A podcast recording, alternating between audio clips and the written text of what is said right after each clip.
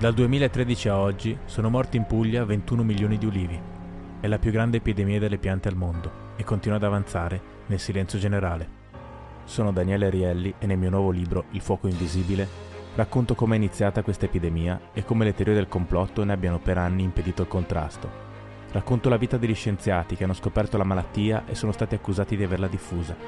Racconto gli sforzi di chi lotta ogni giorno per rendere di nuovo possibile far crescere gli ulivi. Racconto i segreti di un'industria sconosciuta, quella dell'olio, e indago il legame della mia famiglia e di tante altre famiglie pugliesi con gli alberi simbolo del Mediterraneo.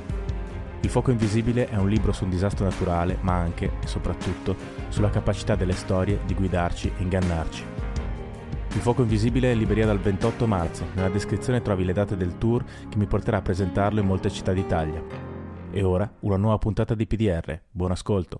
Ciao Gero, benvenuto al podcast. Buongiorno Andy, come sta? Tutto bene.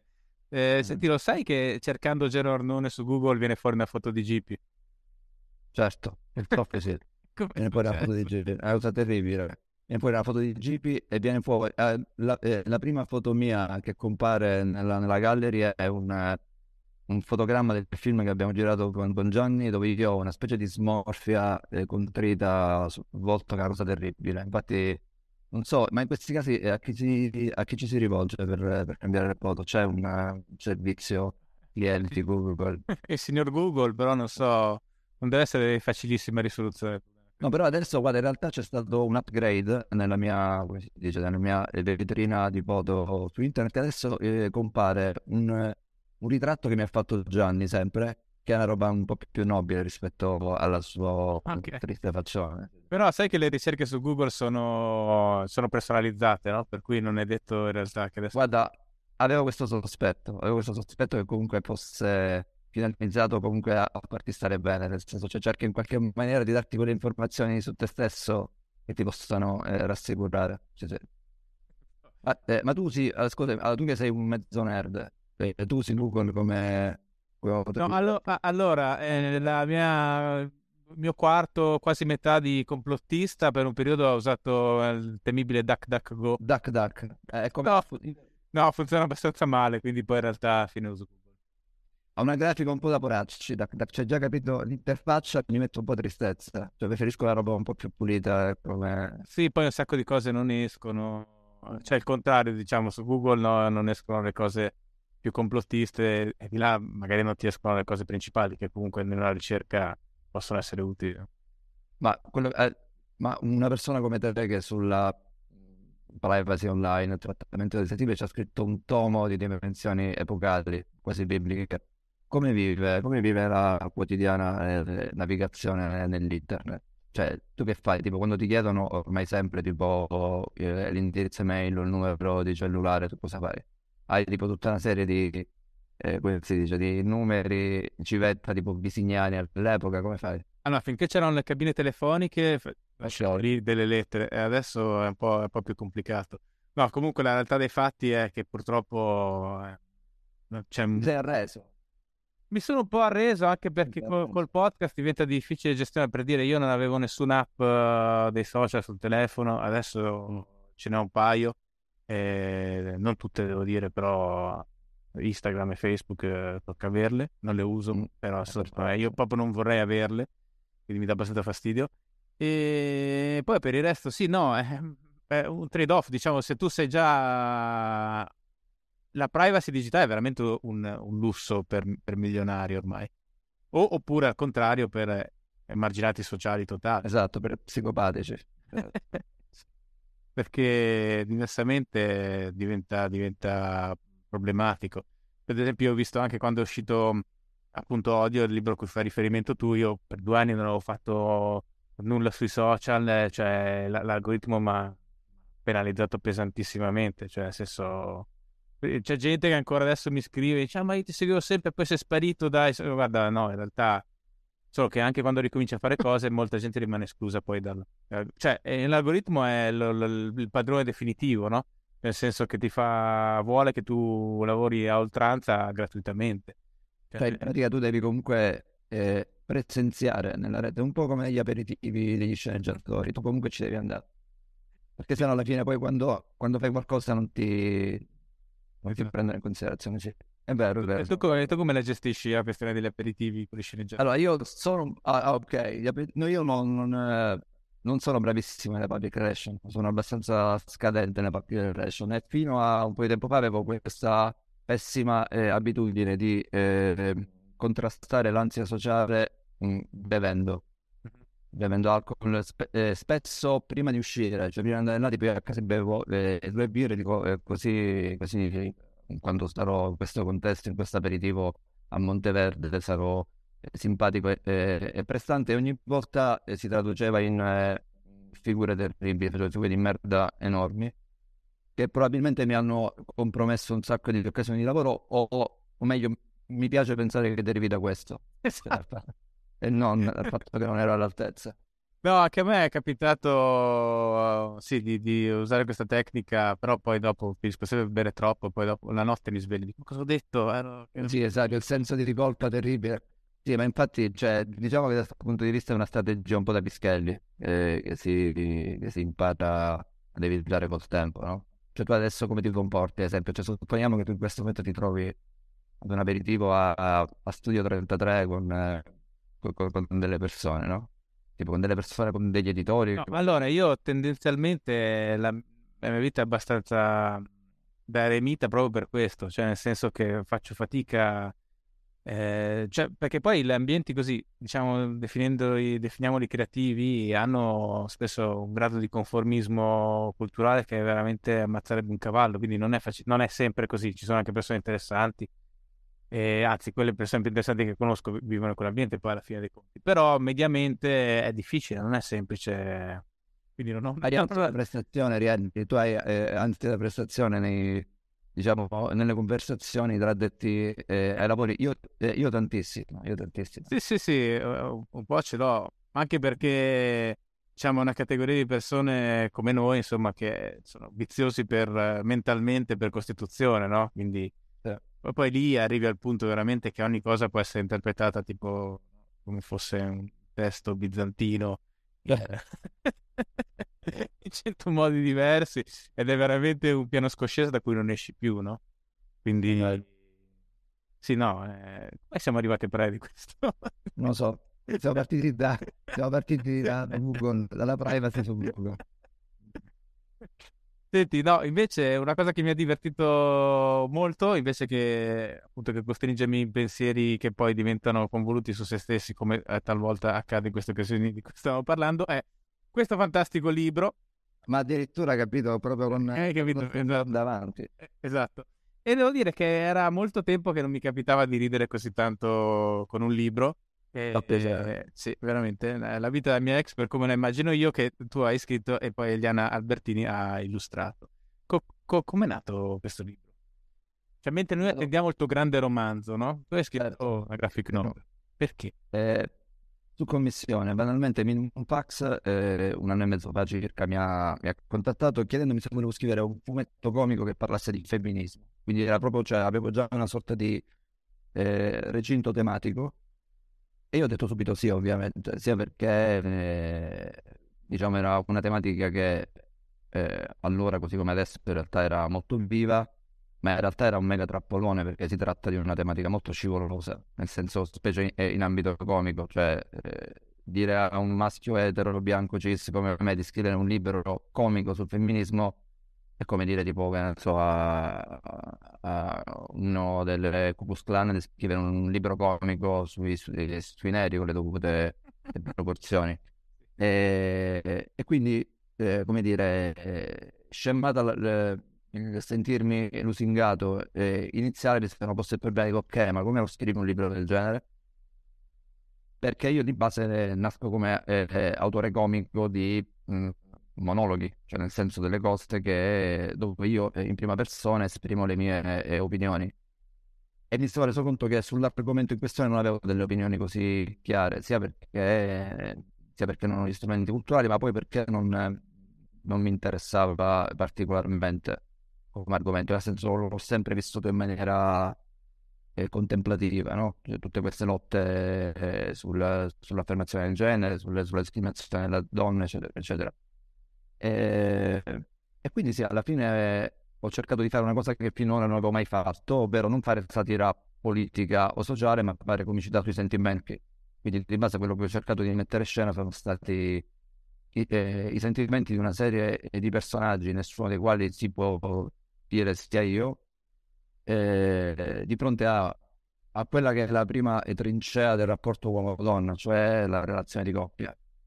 E niente, quindi però mi interessava, cioè quello che sia io che Eliana ci siamo detti più volte è che eh, l'argomento è stato puramente casuale, cioè a noi interessava scrivere e a lei disegnare un, un libro che facesse ridere, quindi avrei potuto parlare di, non so, di gender fluid, di riscaldamento globale, eccetera eccetera. La mia priorità, perché la mia deformazione mentale, è quella di scrivere cose che facciano ridere, e quindi sì, è andata così.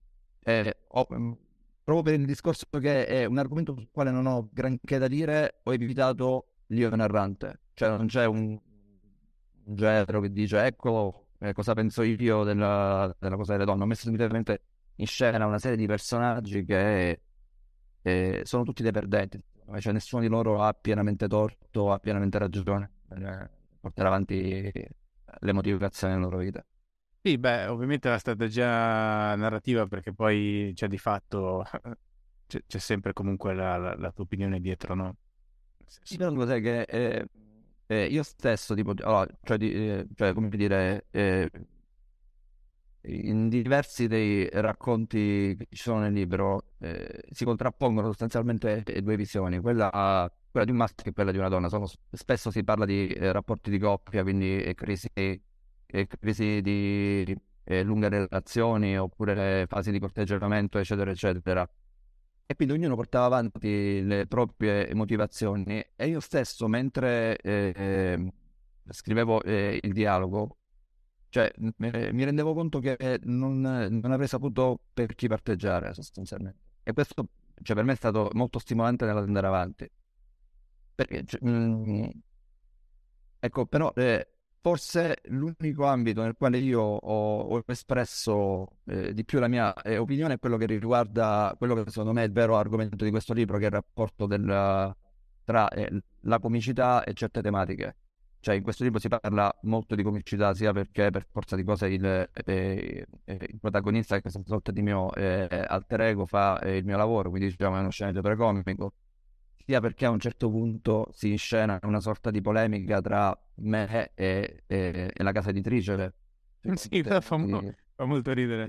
Che è il motivo per il quale eh, in fase di eh, ideazione del libro ho chiesto che a, a, a disegnare fosse una ragazza, che poi si è rivelata bravissima ovviamente, però a me piaceva l'idea che a un certo punto nella trama del libro ci fosse questa finta polemica che si traduce poi in una sorta di lungo scambio epistolare tra me e la casa editrice sul fatto che Eliana non, è, non se la sentiva di, di disegnare le cose che io eh, avevo scritto, quindi prendere in giro in qualche maniera questa sorta di spettro della censura eh, di cui molti eh, autori comici si sentono vittime, e che secondo me è vero fino a un certo punto.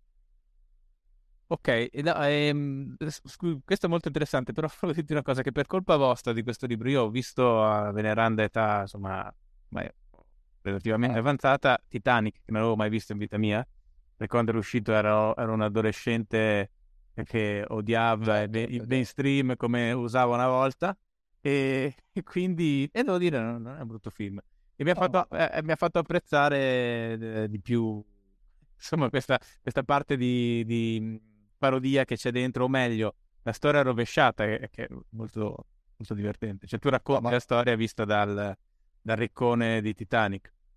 Sì, eh, quando, cioè, quando mi è venuto in mente di usare la storia di Titanic, anch'io ero in dubbio sul fatto, dico ok, ma se qualcuno non ha visto il film, cioè si perderà qualcosa.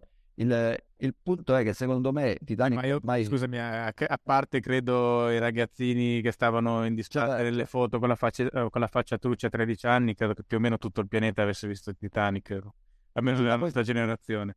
Esatto, ma poi anche per le nuove generazioni che probabilmente non l'hanno visto, però ormai Titanic secondo me ha assunto i connotati della favola, cioè nel senso eh, nessuno ha mai letto veramente Cenerentola, però sai qual è la trama di Cenerentola, e ormai per Titanic secondo me vale la stessa cosa. Cioè, non Titanic ovviamente la nave, ma Titanic, Rose e, e Leonardo DiCaprio, diciamo. Certo. E, e, E quindi, eh, ah, e quindi insomma, eh, hai visto Titanic e eh, hai visto che c'ho ragione io? Cioè, nel senso che sostanzialmente eh, dalla prospettiva di Caledon, eh, quello che accade su quella nave è, è, è indecoroso dal punto di vista etico. Cioè, nel senso, è, la, è veramente la storia di una millennial dell'epoca, perché siamo tra l'altro a cavallo di un altro secolo. Una millennial annoiata e sarcastica che tradisce il suo futuro sposo per, con un pancavestia che ha incontrato su una nave. Sì, allora secondo me la differenza rispetto all'archetipo contemporaneo è, è che lui è povero, e diciamo il povero è, è un po' uscito dalla, dalla narrazione, no? È bellissimo. Non ne frega più niente a nessuno dei, eh, dei poveri nelle, nelle, nelle narrazioni contemporanee, mentre lì invece questa, questo era un contrasto importante, no? Lei vedeva in lui questo più, più genuino, più, più, più vero, eccetera. Sì. Questo è dove si sente più il tempo. Però sul resto, sì, è vero, lei è una figura molto, molto contemporanea. Lei è una figura molto contemporanea. Lei è, cioè, è la classica che alza gli occhi, capito? Cioè, che alza gli occhi quando sente qualcosa che secondo lei... Eh, sì, esatto. esatto. Cioè, quella che lei, lei oggi direbbe ok boomer. Lei oggi direbbe ok boomer. In maniera convinta. Eh, sì, e poi però eh, c'era una parodia che girava su internet, eh, non so se l'hai vista, sul, eh, sul naufragio del Titanic oggi. Ah no, con gli uomini che si, che si fingono, eh, che si identificano come donne che cercano di salire su, sulle sci. Ah, che figata. Carina. Carina. Sì, non, non è male, non è male. Eh, sì, no, rispetto a quello che dicevi tu prima della, della censura, è, è, è sicuramente vero.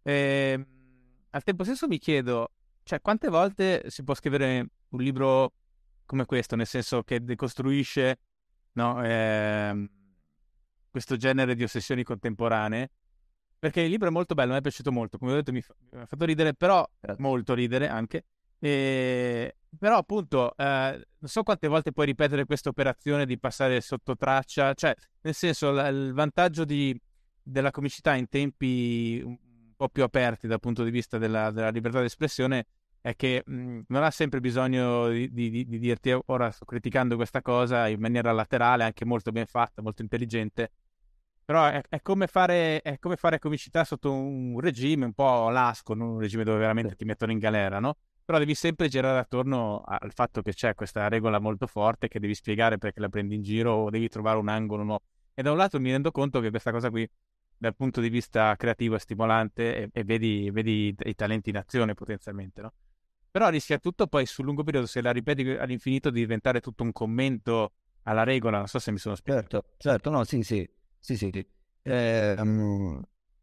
boh, cioè, eh, eh, secondo me quello... Cioè, eh, una riflessione che ho fatto in questi giorni è che secondo me l'unica vera bussola morale al momento sul eh, ciò che si può dire, ciò che non si può dire è il capitalismo, ed è quello che è successo con Roald Dahl, no? Cioè, eh, mega polemica sul fatto che i libri di Roald Dahl dovessero, no, non dovessero contenere quei termini, e la casa di ho detto ok, è giusto, ne facciamo un'edizione con una e un'edizione senza.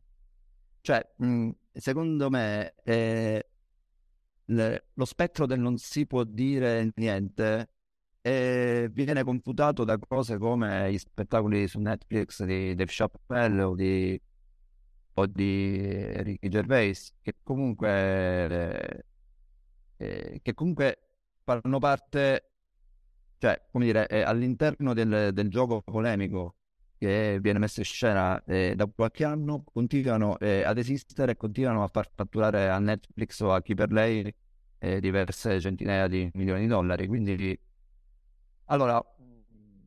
Oh, scusami, eh, questo è, è vero, però è anche vero che sono, diciamo, i prodotti apicali che un'azienda di quelle dimensioni fanno fatica ad ignorare, e sono comunque tutte persone che si sono... create in un, in un altro ecosistema informativo, quando c'era la tivù, sì, quando c'era un'editoria molto più forte. Eh, cioè, ad esempio, io ho, ho quaranta anni, no? E secondo me oggi un ragazzo di venticinque anni che scrivesse quello che è stato il mio primo libro in Italia, e quindi noi in America o in Inghilterra la situazione è molto più pesante oggettivamente, non so se sarebbe pubblicato, perché dovrebbe passare da da un primo, anche con l'ingenuità delle de, de cose che scrivi a quell'età, eh, non sto dicendo che fossero, eh, le prime cose fossero dei capolavori, perché non lo erano assolutamente, però diciamo eh, devi passare attraverso un filtro che, che è molto ideologico, eh, perché soprattutto magari nei casi delle case editrici sono dei ragazzi molto, o delle ragazze molto giovani che fanno le lettrici, i lettori in ingresso, no? Che sono tendenzialmente quelli un po' più indottrinati, quindi non, non sarebbe facile. Ma infatti, guarda, da questo punto di vista magari nessuno li scrive, ma mi sembra strano, ma non stanno emergendo uh, autori nuovi, libri nuovi che, che non siano proprio in linea con uh, col mainstream contemporaneo di, di, di eh, adesso. Allora, secondo me è richiesto, io Io ti parlo soltanto dell'ambito, diciamo, dell'autorato comico, che non ho, cioè, è l'unica cosa in cui penso di sapermi muovere. Non sono né uno scrittore eh, né uno sceneggiatore drammatico, ok? Eh, ehm, secondo me è richiesto, a, eh, cioè è sempre richiesto eh, agli autori uno scatto di intelligenza e, e, e di tecnica per affrontare quella che è la situazione che ti circonda. Nel senso, allora, io, eh, io ti conosco un sacco di anni e te abbiamo grosso modo iniziato a scrivere nello stesso periodo, e all'inizio anche tu, cioè sostanzialmente sempre, diciamo, con un taglio più giornalistico, eri comunque un autore comico. E, e, e ti parlo per, per la mia esperienza personale, tipo quando mi hanno chiesto di scrivere questo libro, visto che io in passato spesso nelle cose che scrivevo e, e parlavo di rapporti uomo-donna, ho detto ok, fammi andare eh, a rileggere le centinaia di pagine di cose eh, che avevo scritto, e ho provato un tenero imbarazzo nei confronti di quello che avevo scritto. Ma questo l'ho capito. Sì, sì, sì, provo tenerezza nel, nel rileggere nel rileggere cose che, che avevo scritto ormai tipo boh, dieci dodici anni fa, più o meno, forse anche di più.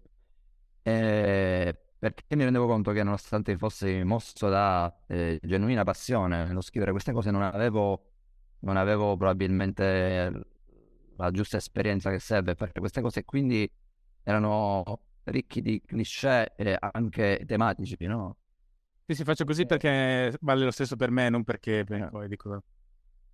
E, e quindi poi eh, crescendo ti rendi conto, e magari facendo... Allora, tipo, eh, una cosa eh, a cui pensavo è che quando eh, ho cominciato io ero convinto di essere bravissimo, anche perché avevo dei buoni feedback, no? E quando poi invece eh, diventi più eh, eh, esperiente, ti rendi conto di quanto già è stato fatto di migliore per quello che hai fatto tu, e di quante infinite siano le potenzialità di migliorarsi, ed è là che incominci a, a ragionare, secondo me, come semi-professionista, cioè eh, una persona che si rende conto dei propri limiti. E, e, e secondo me, cioè, quindi, eh, come dire, uno dei motivi per i quali tutte le robe che avevo scritto eh, in passato oggi sarebbero state eh, improponibili è sicuramente in parte legato al fatto che si è sviluppata una, una maggiore sensibilità verso alcune tematiche, verso alcune nuove categorie di persone che sono entrate in quello che è il dibattito sociale. Perché, capito, quindici anni fa eh, il concetto di eh, gender fluid non, non, eh, non esisteva nemmeno, comunque erano semplicemente considerati probabilmente degli omosessuali. Eh, ma poi soprattutto perché eh, quindici anni fa, nello scrivere un pezzo comico, io sceglievo la via facile, e eh, eh, eh, il cliché del, della frecciatina all'omosessuale, se ci pensi, non è molto diverso del cliché della suocera rompicoglioni. Ah, cioè, certo. sono, capito? Cioè sono delle figure che appartengono a quella enorme commedia dell'arte che, che è la letteratura comica, che fa comodo in alcuni casi chiamare, così come gli ebrei, le persone di colore, eccetera eccetera.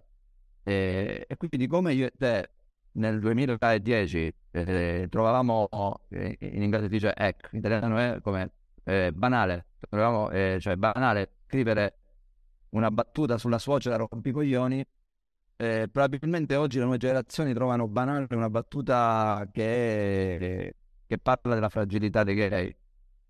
Quindi, cioè, allora, il nostro è eh, un mestiere che, se ti pagano, è un mestiere privilegiato se ti pagano, e quindi perché sostanzialmente tu vieni retribuito per scrivere stronzate, eh, nel mio caso. E, eh, quindi secondo me eh, ci è richiesto, cioè è, è doveroso da parte nostra fare eh, uno sforzo nel, eh, nell'intercettare cioè, cioè, semplicemente come cambia eh, la comicità. Ma io su questo sono molto d'accordo e credo che sia, sia importante anche um, crescere come, come autori nel tempo, perché è inevitabile. Comunque quando sei più giovane non hai proprio... Eh, a parte che probabilmente anche quell'aggressività deriva in larga parte da insicurezza, no? Anche eh. rispetto al proprio posto nel mondo che si sta ancora creando, eccetera. Questo è in un certo senso fisiologico, mi sembra difficile che non accada. Se, se non accade, una, allora è veramente veramente bravo già già in tenera età, diciamo così.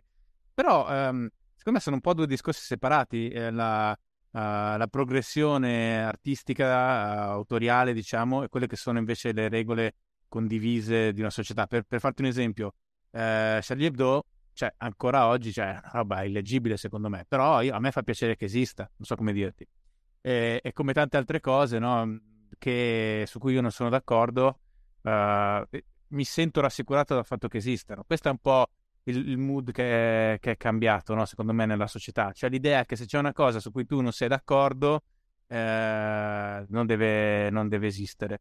Questo è... secondo me è proprio un altro discorso rispetto a dire io mi evolvo come, come artista, come autore, e, e ho una visione più co, con più sapienza, con più saper fare, con più profondità, con più punti di vista, certo. eh, che sicuramente è, è positivo è, è, ed, è, ed è meglio che, che esista, e se uno riesce a portare avanti questo percorso è buon per lui, no? È quello che io voglio leggere. Cioè ad esempio questa nuance attorno, a, a, attorno a, allo scrivere, al costruire una narrazione nel, nel vostro libro viene fuori tantissimo. È un libro comunque divertente ma molto raffinato tecnicamente, no? Quindi ben venga. Però eh, nel senso io non trovo, cioè, proprio preoccupante se qualcuno che non ha invece queste capacità necessariamente deve essere messo a tacere, capisci quello che voglio dire? Ma Ma ti ripeto, secondo me il, il discrimine rimane sempre eh, il capitalismo, cioè nel senso eh, Charlie Hebdo continuerà ad esistere fino a quando il suo eh, editore ne avrà un, eh, un ritorno economico conveniente. Per lo stesso motivo eh, Netflix ha eh, abbracciato e sposato la causa woke nelle sue traduzioni, non penso per un discorso di... Eh, etica e eh, di corporation, ma perché eh, hanno capito che eh, eh, probabilmente questo nuovo filone eh, intercettava una nuova categoria di consumatori che sono le nuove generazioni che vogliono eh, identificarsi in tematiche o in narrazioni, cioè nell'istante, capito? Cioè nell'istante stesso in cui però tu dici se ne eh, come dire se la Cioè, se la linea, diciamo, editoriale eh, preclude la possibilità a chi non segue questa, eh, questa scia di potersi esprimere, come fanno a nascere i, i nuovi talenti? E poi c'è un'altra questione, il discorso del capitalismo che tu dici è molto interessante, però eh, non è un meccanismo in tempo reale, e c'è anche, diciamo, un discorso su, sulle imprese create a debito, no? Cioè nel senso che le, le, le imprese tech sono tutte delle grandi scommesse, no? Quindi hanno una capacità di, di agire, di investire, che non necessariamente risponde in tempo reale a quella che è la loro capacità di creare profitto. Cioè Twitter non ha mai fatto profitto in vita sua, cioè da quando esiste. Netflix adesso è un po' che non guardo il titolo, ma sei mesi fa ha culato il cinquanta per cento, magari adesso cosa arriva. Però insomma eh, non è detto che queste linee poi siano... culturali, dico editoriali, siano necessariamente uh, l'espressione della, della volontà della maggior parte del mercato, no? Ci sono anche degli spazi che poi vanno a chiudersi, eh? Cioè nel senso che sul lungo periodo uh, probabilmente Netflix si riequilibrerà, eh, oppure uh, emergeranno altri soggetti che, che invece rispondono alle esigenze di un pubblico più conservatore. Però esiste uno spazio Uh, in cui può essere bruciato capitale, no? E, e, e in cui si, si fa una cosa anche per dei motivi ideologici, non solo di target. È chiaro che qua il target era andiamo a prendere ragazzini che sembrano credere molto in queste cose, poi si autoalimenta, noi lo, lo alimentiamo. Però appunto c'è una componente di debito talmente tale nella nostra economia, io non sono un economista, però diciamo questo mi sembra un aspetto abbastanza semplice eh, che ti può permettere di fare delle, dei periodi anche lunghi di qualche anno di Di, di prodotti ideologici, no? E, e vedere se cosa fa il mercato. Sì. Mm, mm, eh, poi però, cioè, per tornare al, al discorso da cui siamo partiti, eh, come dire, eh, mettere in scena e narrare questo momento è, è molto interessante dal punto di vista comico e, e, e satirico. Nel senso, cioè, eh, superato quello step in cui eh, si, si tende all'autocommiserarsi perché nessuno eh, ti fa esprimere in quel momento là, puoi mettere in scena questa cosa. O, cioè, comunque... Però, ad esempio, il tuo, nei libri esiste ancora un grande livello di libertà, no? Perché poi, sì, soprattutto in Italia, sono una nicchia, eh, una bella nicchia, anche molto fiorita, c'è tante, tante cose interessanti. Però, insomma, quel libro lì, come l'avete scritto voi, non so se si potrebbe trasporre in quella maniera. Adesso tu mi fai vedere il tuo deal con eh, H B O. Guarda, no, però... alla fine... Eh, boh, non è... cioè, dal punto di vista non ti so dire, però quello che posso dire è che se mai dovessi mettere in scena una cosa del genere... E mettere in scena un personaggio che appartiene, diciamo, alla vecchia scuola della comicità, nel tentativo di, di fargli dire quelle cose che Netflix non può far dire, capito? Cioè, nel senso, se tu fai mettere in scena, se tu metti in scena come antieroe, quindi un, un, un personaggio che nel, come dire, nel gioco delle parti è un personaggio sbagliato, tu in qualche maniera potresti, con, con tutti i beat del caso, con tutte le allusioni del caso, fargli dire quelle cose. Speriamo, cioè, guarda, la guarderei volentieri. Non lo so, capito? Sì, sì. Nel senso, cioè, secondo me, cioè, te l'ho detto... No, ma è chiaro, è, è chiaro che... Ma sicuramente è stimolante. È chiaro che dal punto di vista dell'autore tu non puoi mai sapere veramente se la storia che tu hai scritto non è abbastanza buona oppure c'è un problema di sistema, diciamo. Quindi questo è un argomento scivoloso, tendenzialmente in genere sei tu che non sei abbastanza bravo, tendenzialmente, no? Eh, però estendendo questo discorso appunto a, al di fuori del mondo degli, degli autori, eh, cioè, questo problema secondo me eh, no, certo. es- esiste in maniera più ampia, diciamo, no? Però non hai la sensazione che eh, tutte queste tematiche legate alla cancel culture, alle, oppure ad esempio al... la vicenda tipo dei, dei transessuali che interessa più gli Stati Uniti, eccetera, eccetera, siano delle cose che interessano soltanto a una bolla abbastanza ristretta che siamo noi. Cioè, totalmente, che... ma io infatti... non mi frega niente. Ma io infatti devo dire, il dibattito su queste cose in Italia non è che lo segua molto, mi arriva così, ma però seguendo molti prodotti americani, no? E quello ti arriva per forza, perché lì è veramente l'aria che respirano, no? Ormai. Certo. Quindi, però sicuramente è un tema che, cioè, se domani non esistesse, non so, sentirei la mancanza, capito? Cioè, certo. eh, no, eh, eh, penso che sia assolutamente così, ma lo vedi poi anche dai risultati delle elezioni, cioè voglio dire, i, i media parlano di temi che evidentemente alla stragrande, stragrande, alla maggioranza degli italiani non interessano. Non interessa. Ma poi minimamente. Eh, eh, però questo è interessante, eh, come anche questa come frattura. Uh, c'è, c'è sempre stata ovviamente una distanza fra, fra classi sociali, fra media e realtà e rappresentazione, però in questa epoca storica mi sembra piuttosto più scavata di prima. Beh. Cioè, nel senso che la, gli interessi della, così, chiamiamola così, classe mediatica uh, sono molto diversi da, da quelli okay. eh, in altri, cioè proprio programmaticamente diversi, no? E... Cioè, voglio dire, adesso ti faccio un esempio concreto, no? Anche adesso la copertura mediatica per l'elezione della Schlein al P D, no? Sì. Eh, al netto di quanti poi voti potrà prendere questo tipo di P D, è impressionante perché ehm, non, non corrisponde, cioè è, un, è un'overrappresentazione rispetto a quello che probabilmente saranno i risultati. Sicuramente, sicuramente. Perdonami te, l'inglesismo farlocco e detto, però hai capito quello che ti voglio dire. Cioè, sono cose interessanti su cui, su cui riflettere, perché in genere quando si creano queste fratture non finisce mai bene. Ok, sono d'accordo, sono d'accordo. Però, cioè, però continuo a, a immaginarlo come una, come una roba eh, opportunistica, cioè, legata a quello che ne è il, il ritorno economico e commerciale della cosa. Cioè, nel senso, eh, penso che... allora sappiamo da sempre che eh, i consumatori più eh, eh, ambiti sono eh, i consumatori giovani, no? Perché sono più impulsivi negli acquisti, eccetera, eccetera. la mia e la tua generazione è,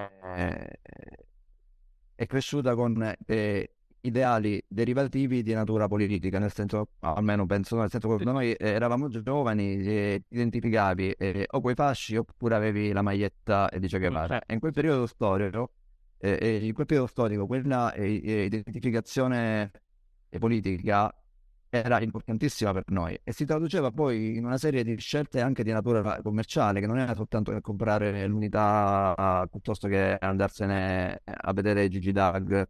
Eh, oggi, oggi eh, è morta l'ideologia politica, questo si dice, e le nuove generazioni sono eh, interessate più ai diritti civili eh, eh, e quindi i diritti civili diventano un nuovo eh, campo su cui eh, cioè il nuovo campo è da lottizzare dal punto di vista eh, economico, e quindi probabilmente un articolo sulla Schlein porterà più click, una narrazione sulla Schlein porterà più gente a ricondividere quella roba là, e così come una serie Netflix dove eh, nel presepe eh, dei personaggi che lo sceneggiatore ci ha messo ci sono tutta una serie di minoranze, eh, porterà una maggiore visione di quella roba là.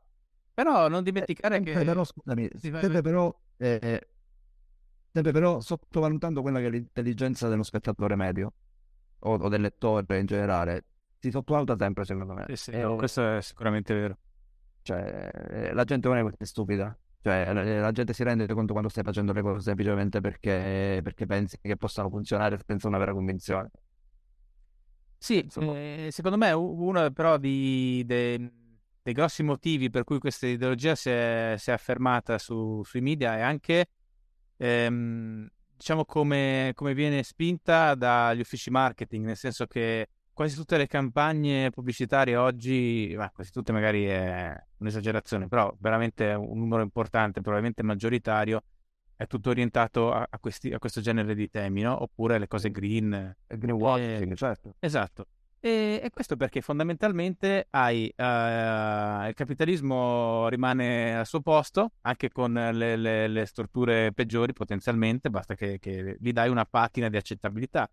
È una cosa che a me uh, colpisce molto di quest'epoca, anche per, per i ragazzi e le ragazze più giovani, no? È che forse uno che oggi ha quindici venti anni può non sapere che tu puoi avere delle posizioni etiche e morali senza necessariamente pubblicizzarle. No, ah, cioè...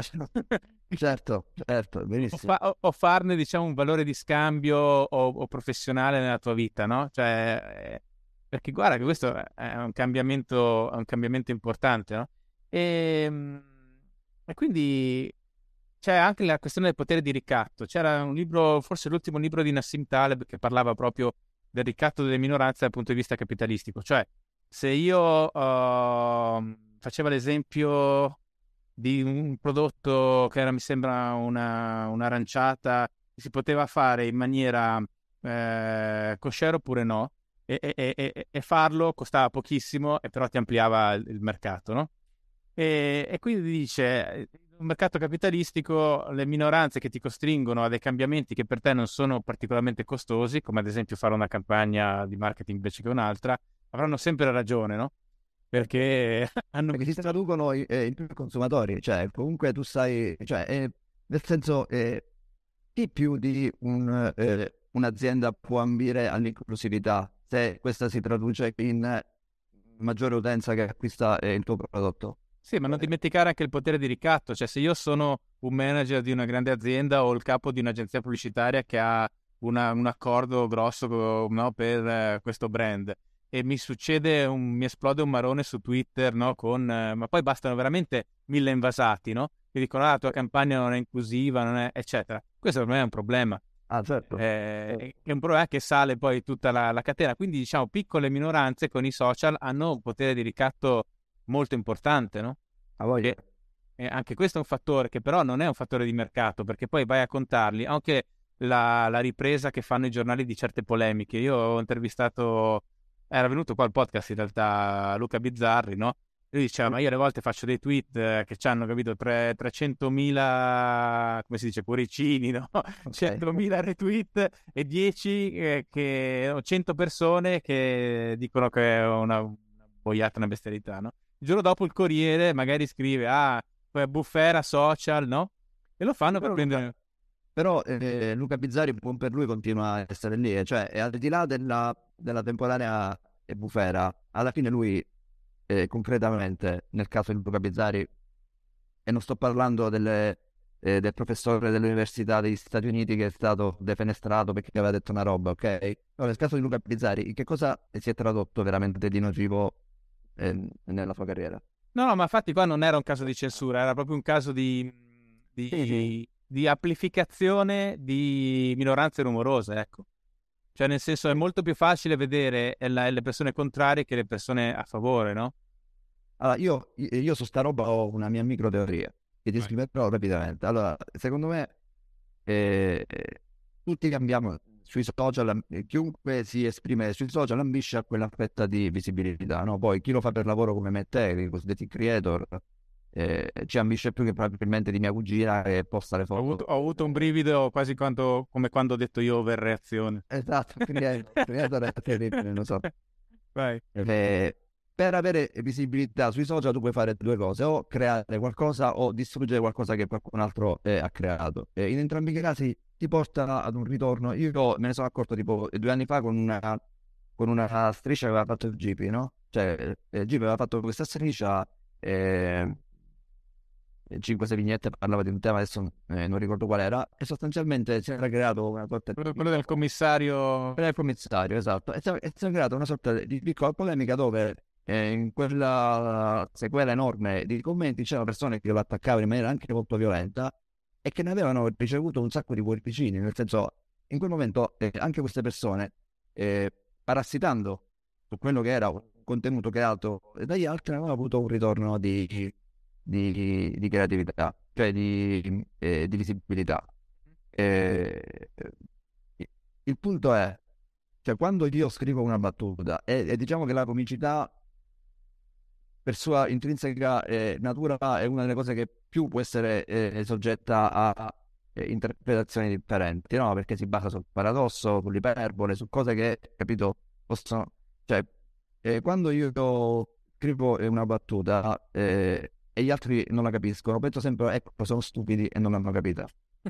In alcuni casi invece quello che succede è che chi ha recepito quella battuta è così più intelligente di me da aver capito quella battuta, ma de- da strumentalizzarla a suo favore. Cioè, capito, eh, eh, in quel caso, come dire, eh, eh, eh, come dire eh, coglierne in maniera malevola eh, un significato che era diverso da quello della battuta A per poi darne un vantaggio, ma questo è uno dei, dei rischi del nostro lavoro. Questo è anche il problema della, del privare, diciamo, della, quanto sia facile privare di contesto uh, delle singole frasi quello, quello che viene detto, perché ad esempio quelle, questa striscia di cui parlavi tu eh, di G P, cioè, era abbastanza chiara, lineare, insomma, però ovviamente tutto si... cioè io ero assolutamente d'accordo, ma al di là del fatto se io sono d'accordo o no, c'aveva una sua unità, ehm, una sua coerenza narrativa. È molto facile prendere un pezzo di quella cosa là e inserirla in un altro contesto dove assume tutto un tono molto più negativo, sì, più sessista, più quello che vuoi, insomma, comunque connotarla eh, in maniera ideologica ne- negativamente. E questo però cosa, cosa, cosa vuol dire? Che ci siamo condannati, diciamo, a... a usare bit di comunicazione microscopici e il meno... E il meno... No, siamo condannati a migliorarci, a migliorarci. Cioè, siamo condannati a... Allora, cioè, diciamo che eh, l'ondata di politicamente corretto non è tra le cose eh, peggiori che è accaduta nella storia dell'umanità. Su questo eh, non, c'è, non c'è... Verrà cancellata come altre cose peggiori che sono state cancellate. Questo non lo so, però può essere. Ma sì, cioè, se abbiamo sconfitto eh, eh, il nazismo, vuoi che lo sconfiggeremo il movimento woke? Ovviamente sto scherzando come, come paragone le cose, però... No, però eh, sai, il nazismo è stato sconfitto anche grazie alla, al dominio tecnologico americano. Questa è una, una... comunque un fenomeno culturale di derivazione tecnologica, cioè nel senso, se non ci fossero le piattaforme, fatte come sono fatte, quegli algoritmi che, che hanno... Eh, non, non avremmo mai avuto questa esplosione del, del woke, del politically correct nel, nel nostro... È verissimo, è verissimo, è verissimo. Però, eh, cioè, ti ripeto, secondo me è il nostro mestiere quello di, di affrontare, eh, cioè, eh, di affrontare quella che è la realtà eh, dei fatti e fare uno scatto prima degli altri se vuoi sopravvivere come eh, parlo nel mio caso di, eh, no, no ma assolutamente, ma figurati, ma eh, anch'io provo ma, ma neanche tenerezza alle volte se rileggo le cose che ho scritto io ai tempi del blog. Tu appunto avevi un blog che, su cui abbiamo un accordo, un non disclosure agreement, chiameremo l'almanacco del trotto punto it quando eri appassionato di Corsa dei Cavalli. Il trotto, esatto. Esatto. E... mi sembra quelle cose che fanno durante, sai, quando ci vanno a fare eh, eh, eh, i risultati delle eh, elezioni nel periodo sì, sì, esatto, esatto. No? Che... Pantino... Eh, Pantino che va a Troie eh, al quarantacinque per cento. Sì, tortellino bolognese al vento. Esatto. Che sarà mai? E... no, appunto, io alle volte sono anche più, più severo di così nei, nei, miei, nei miei confronti, e però e questo introduce un altro tema, cioè le forme base, eh, tu dopo un po' che, che fai quella cosa, eh, le riguardi e dici, madonna, però qua si poteva fare di molto meglio un po' e un po' ti vergogni, no? Ma la realtà dei fatti è che eh, c'è gente che invece rimanendo su quelle forme base ci campa una vita, cioè nel senso sono base proprio per un motivo, cioè alla fine sono, uh, come dire, uh, trasversali, no? Nella loro, nel loro essere molto semplici. Cioè prendi la struttura tipica di un'affermazione di Scanzi, no? Per dire. Certo. Cioè è, è super basica, è, è molto dis- dissociata anche perché il suo modo tipico è accusare gli altri di fare quello che fa lui, no? Tendenzialmente. Però quella cosa lì, per quanto sia sempre la stessa, ripetuta all'infinito e, e, e facilmente falsificabile, fu- funziona tantissimo, cioè ha un, ha un pubblico molto grande. Quindi quello che voglio dirti è, nel momento in cui tu migliori la, la, la, il tuo modo di scrivere e, e, e di creare, eh, sei consapevole del fatto che comunque restringe anche un po' il tuo pubblico, o non è un problema per te, o non è così? Tu quando scrivi un libro sulla Xylella, Eh, sei consapevole del fatto che se avessi scritto un libro più generalista come Scanzi eh, probabilmente avresti, avresti eh, abbracciato un pubblico maggiore? Probabilmente sì, però, però cioè, qua entra, entra in campo una roba che, che non so come definire, se è una quota di narcisismo, di genuina eh, ambizione, che fa sì che io mi vergognerei a, a fare quel, cioè tipo... io proverei un maggiore imbarazzo a andare in televisione a fare un tipo di comicità a, che io trovo basic e che però magari mi permetterebbe di accendere un mutuo, probabilmente eh, non, cioè, non lo so, poi eh, è molto difficile da capire, cioè eh, ecco eh, alcune volte mi sono eh, reso conto che, che quello che secondo me è, cioè quello che io pensavo fosse snobismo da parte mia, vuol dire ah no questa roba è, è terra terra, in realtà è, è, è, è mancanza di capacità, cioè io non sarei veramente a, eh, a me capita di vedere tipo delle, eh, dei reel su Instagram e eh, di eh, autori comici molto pop eh, che fanno un sacco di numeri con cose che eh, obiettivamente sono molto basic, però in quell'istante penso cazzo a me questa roba non sarebbe mai venuta in mente, cioè nel senso certo c'è anche questo, certo, capito? Cioè eh, magari fossi in grado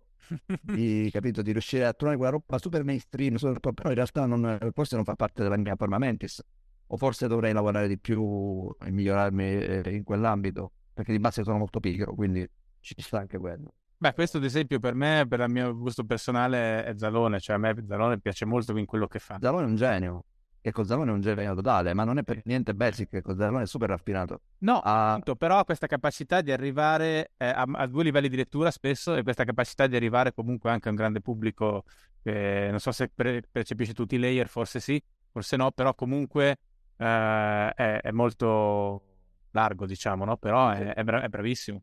No, ma eh, io comunque non parlavo di artisti fatti e finiti come che Cozzalone o di quegli stand up, io parlavo proprio di quelli, di, adesso, il collettivo Whips, che so, due pischelli di vent'anni, capito, che, che, che fanno video eh, in continuazione, riescono ad avere un sacco di seguito e la gente li apprezza e ride.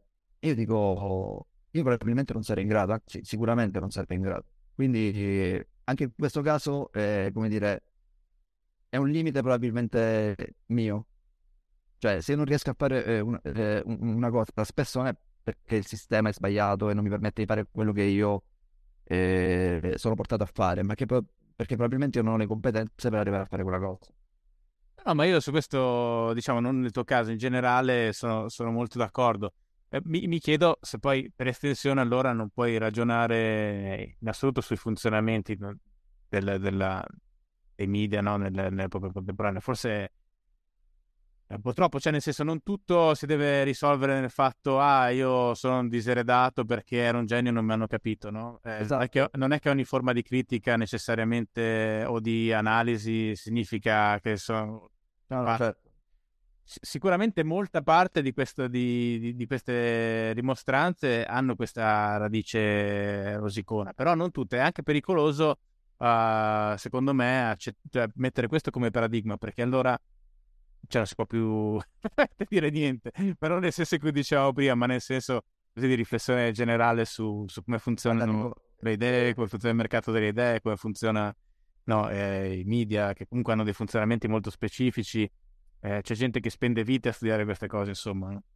Sì, ma guarda, un sacco di eh, nuovi creators, eh, riuso questo termine, che, che come dire, il cui habitat naturale è soltanto Instagram o TikTok, eh, e che hanno un seguito enorme, eh, nella loro poetica comica, ad esempio, eh, usano eh, una roba che è, è, è, in Italia sarebbe molto più grave, considerato molto più grave delle del razzismo o del, o del sessismo, ovvero la bestemmia. Pensa, questa è per, cioè, cioè sicuramente è una roba che in Italia in televisione anche oggi porta una cancel culture totale, uh-huh. E questi eh, proliferano e hanno un sacco di eh, accordi con, eh, con gli sponsor eccetera eccetera, eh, sul, eh, sul web. Quindi anche in questo caso il, il paradigma del non si può più dire niente è vero, cioè se, se c'è un mercato che ti... Beh, però qua ti stai, ti stai riferendo a un, a un tabù del passato, nel senso che... Ma anche... Cioè, co- comunque non è che proprio sia il potere culturale che era già solo quando eravamo ragazzini noi, ma figurati quando erano ragazzini i nostri genitori, il potere culturale numero uno, cioè due poteri culturali numero cioè, principali in Italia erano la Chiesa e il Partito Comunista. No? È vero. E ovviamente tutti e due sono abbastanza scomparsi oggi, no? Quindi... Adesso io questa cosa non la sapevo, effettivamente mi sembra forte, mi sembra estrema, però riflettendoci così al volo è anche un, ta- un tabù un po' del passato questo. Sì, un tabù del passato, cioè eh, in effetti eh, pensate a quello che stai dicendo tu, tu in questo momento eh, eh, Instagram mi permette di, di, di mettere su un video dove io ad esempio tra una battuta e l'altra ci metto eh, una bestemmia, ma non posso mettere su Instagram eh, una battuta che in qualche maniera può essere considerata discriminatoria nei confronti dei transessuali ad esempio, no? Quindi in, cioè, questo si traduce in una limitazione dell'espressione? Sì o no? Secondo te? Beh... Sì, dip- dip- poi ovviamente dipende, cioè, dipende dalla battuta, cioè nel senso... Esatto, dipende dalla battuta. Sì, però è quello piano, piano, piano scosceso comunque. No, allora... Perché se siamo una battuta non fosse stata sugli, cioè, sui transessuali, ok? Ma fosse stata una battuta terribile sugli ebrei, sul nazismo. Eh, il fatto che eh, Facebook o Instagram la censuri si traduce in una violazione della libertà eh, d'espressione, sì o no? No, ma qui tu devi, eh, io ti sposto un attimo la questione sul punto chi è che però esercita questa, questo discernimento culturale di quello che si può dire e quello che non si può dire. E qua siamo passati all'azienda privata che opera in un regime non proprio di, di monopolio, ma nel suo capo specifico quasi, perché ogni social è un po' diverso, eh, che decide cosa si può fare, cosa no, insomma, no, e cosa si può dire, cosa no. E, eh, anche questa è una novità. Quindi prima c'erano i giornali, c'erano le televisioni. Sì, ma ce n'erano paradossalmente di più, cioè almeno per quanto riguarda il mondo dei giornali sicuramente era più ampio di de- Instagram, Facebook e, e TikTok. È chiaro che la censura ha a che fare con i, con i valori culturali di un periodo, no? Questo è inevitabile, però io credo che sia importante mantenere uno spazio anche per le cose anche offensive, perché lì può nascere eh, poi la morale del futuro in un certo senso. Tu dici, vabbè, allora quindi la tua morale del futuro sono i nazisti. No, ma nel senso che ci sono delle cose che magari a noi adesso sembrano scandalose, però viste da, da una nuova ottica, col tempo, col cambiare la società, eccetera, non lo sono affatto. Perché uno vent'anni fa poteva dire, ah, non puoi parlare, capito, di gay che si sposano, cose del genere, no? Ed era la morale del futuro. Certo. Cioè, la società deve sempre tenere una società democratica, diciamo, liberale di stampo occidentale, cioè occidentale di stampo liberale, deve sempre tenere, secondo me, uno spazio per la discussione di, di possibilità alternative, capito? Quando questo si chiude è pericoloso. È bellissimo. E ti faccio un'altra domanda. Io e te che alle undici e trentaquattro di mattina parliamo di queste cose mentre il sistema nazione va avanti. Non dovremmo essere legittimamente cancellati, secondo te? È una, è una possibilità, è una possibilità che non mi sento di escludere, ma ci, ci vuole, ci vuole anche... Ma tu non ti senti in colpa per fare sto lavoro? Cioè, cioè non con te stesso, cioè non ti senti in colpa nei confronti della, della società, delle, delle aspettative? Cioè, è una domanda sincera. No, allora no, perché comunque non è stato facile, perché tuttora lavoro molto. Questo è il podcast, così è una... No, no, io parlo... È una cosa di divertimento, anche per, per, per parlare con persone interessanti come te oggi. E, però per tutto il resto... Non so, no, io devo dire questa cosa... Non la provo particolarmente, forse perché vengo da un ambiente dove tutti mi hanno sempre detto questo non è un lavoro serio, non lo farai mai, non, non guadagnerai mai abbastanza, eccetera, eccetera. Quindi, cioè, per me era proprio una questione di principio. Capito? O quello che volevo fare, perché effettivamente io sì da bambino, veramente appena ho imparato a scrivere, ho cominciato a scrivere racconti bambineschi, cose del genere, no? Con gli animali, eccetera. Però voglio dire, è proprio una cosa che ho sempre avuto prima di pensare che fosse possibile farne una professione. Però non, io sono cresciuto in un ambiente che dice, oh, che bella la tua vocazione artistica, così è così preziosa, dobbiamo alimentarla. Cioè, no, neanche in un posto dove... Eh, si è combattuta attivamente, no? Però era molto chiaro che non è una cosa seria, invece poi è. E quindi forse c'è ancora un po', c'è ancora questo fuoco un po' di autoaffermazione rispetto a questa cosa, capito? Anche se ormai ce n'è più bisogno, però ancora un pochettino dentro, dentro ce l'ho. E tu invece? No, io mi sento molto in colpa, anche perché la mia slide indoors, lo sai, era fare il medico, e quindi mi sento in colpa nei confronti della mia, cioè del mio eh, background in termini di sacrifici non solo economici ma soprattutto di tempo e, e intellettivi, perché ho perso tempo eccetera eccetera, e, e soprattutto perché mi rendo conto, cioè il novantanove per cento dei miei amici sono medici, mi rendo conto della, eh, della bontà del, eh, eh, del lavoro che fanno e di come si, e si traduca in qualcosa di utile e concreto per la società, mentre io scrivo stronzate probabilmente, e Eh, con l'aggravante, capito, che non avrò nemmeno il, il ritorno economico che, eh, che ne hanno loro probabilmente, capito? Cioè, se loro fossero stati dei, dei bieghi eh, petrolieri avrei detto ok, fanno un sacco di soldi, però, però nel frattempo stanno distruggendo il pianeta, mentre loro salvano vita, capito? E quindi, eh, quindi da questo punto di vista però, però, però sì, però questo era quello che, che, che dovevo fare, cioè che sento di dover fare, quindi come te tengo botta, cioè ci provo. Sì, ma il medico è un caso interessante perché effettivamente c'è quella componente di aiutare poi concretamente le persone che deve essere molto bella, oggettivamente. Cioè che è una dimensione che noi non tocchiamo per ma- con mano, sì, magari se ti seguono, ti, ti scrivono, sono colpite magari da quello che fai. Però salvare una vita o comunque renderla più sopportabile, eliminare dei mali che ti...